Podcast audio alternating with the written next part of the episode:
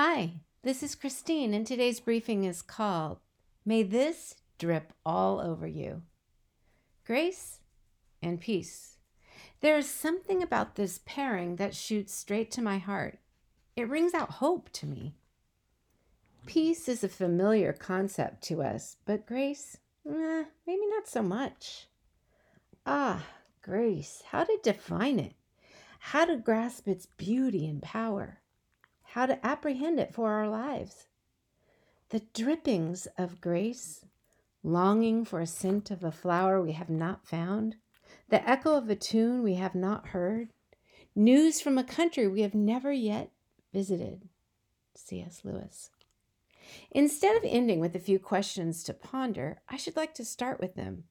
How would you define grace? What's your experience with grace? Do you flow in grace, giving and receiving it freely? Have you known and accepted God's grace? Has the infinite grace of God changed you? Hmm, can't really know love without grace, for love believes all things, bears all things, and gives the benefit of the doubt. Aye, that's grace. In the next weeks, we will be meditating on takeaways from Paul's letters, as there are many. And then we will return to the book of John as Jesus makes his way to the cross and then walks right out of the tomb. My beloved apostle, Paul, knew grace. His entire life had been turned upside down by the grace of God. By the grace of God, I am what I am. He said that of himself. What many don't realize is that, is that this was a new phrase Paul coined, and it appears in the salutation of all 13 of his letters when he combined grace and peace, such as, May God the Father and Christ Jesus our Savior give you grace and peace. Grace, or grace to you, sounded like the standard Greek greeting, but was infused with theological meaning. On the other hand, Peace was a Jewish blessing that sounds weightier in Hebrew shalom. Interesting. Many of Paul's congregations were torn by factional strife, but he didn't say, Grace to you, Gentiles, and shalom to you, Jews. Grace is not just for Greeks, and peace is not just for Jews.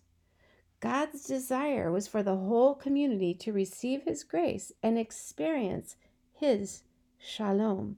Not merely the absence of conflict, but shalom means the fullness of well being, harmony, wholeness, and life. So Paul said, Grace and peace to you. Paul addressed the Gentile and Jewish believers together as members of one body. He wrote in continuity with their cultural and ethnic backgrounds, yet pointed to a new countercultural reality. He combined a Greek greeting and a Hebrew greeting to create a distinctively Christian greeting. It almost seems like all of the Beatitudes fits under the heading of grace. Remember, blessed are the poor in spirit, blessed are the meek. What is grace? Paul succinctly stated, You see, at just the right time, when we were still powerless, Christ died for the ungodly. Very rarely will anyone die for a righteous person, though for a good person, someone might possibly dare to die. But God demonstrates his own love for us in this while we were still sinners, Christ died for us. Ay, that is grace dancing. God reaching down for imperfect man, costly though it was to him, God's very language is the language of grace, and He is in the business of extending to us His favor, even though we don't deserve it. God isn't concerned with fairness in the way we are. Actually, grace is strange because there's absolutely nothing fair about it. God said, I will have mercy on whom I will have mercy, and I will have compassion on whom I will have compassion. Isaiah 55. God doesn't wait for me to come to him, he runs to me with arms outstretched. And in his arms, I remember how to dance again. Actually, some of us, we learn how to dance for the first time. Now that is amazing grace. I will ask you again have you experienced that grace?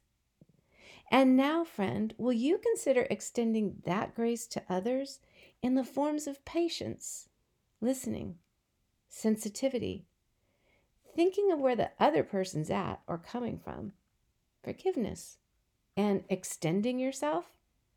Well, how about it, Grace Giver? And here's a song. It's by the group Unspoken.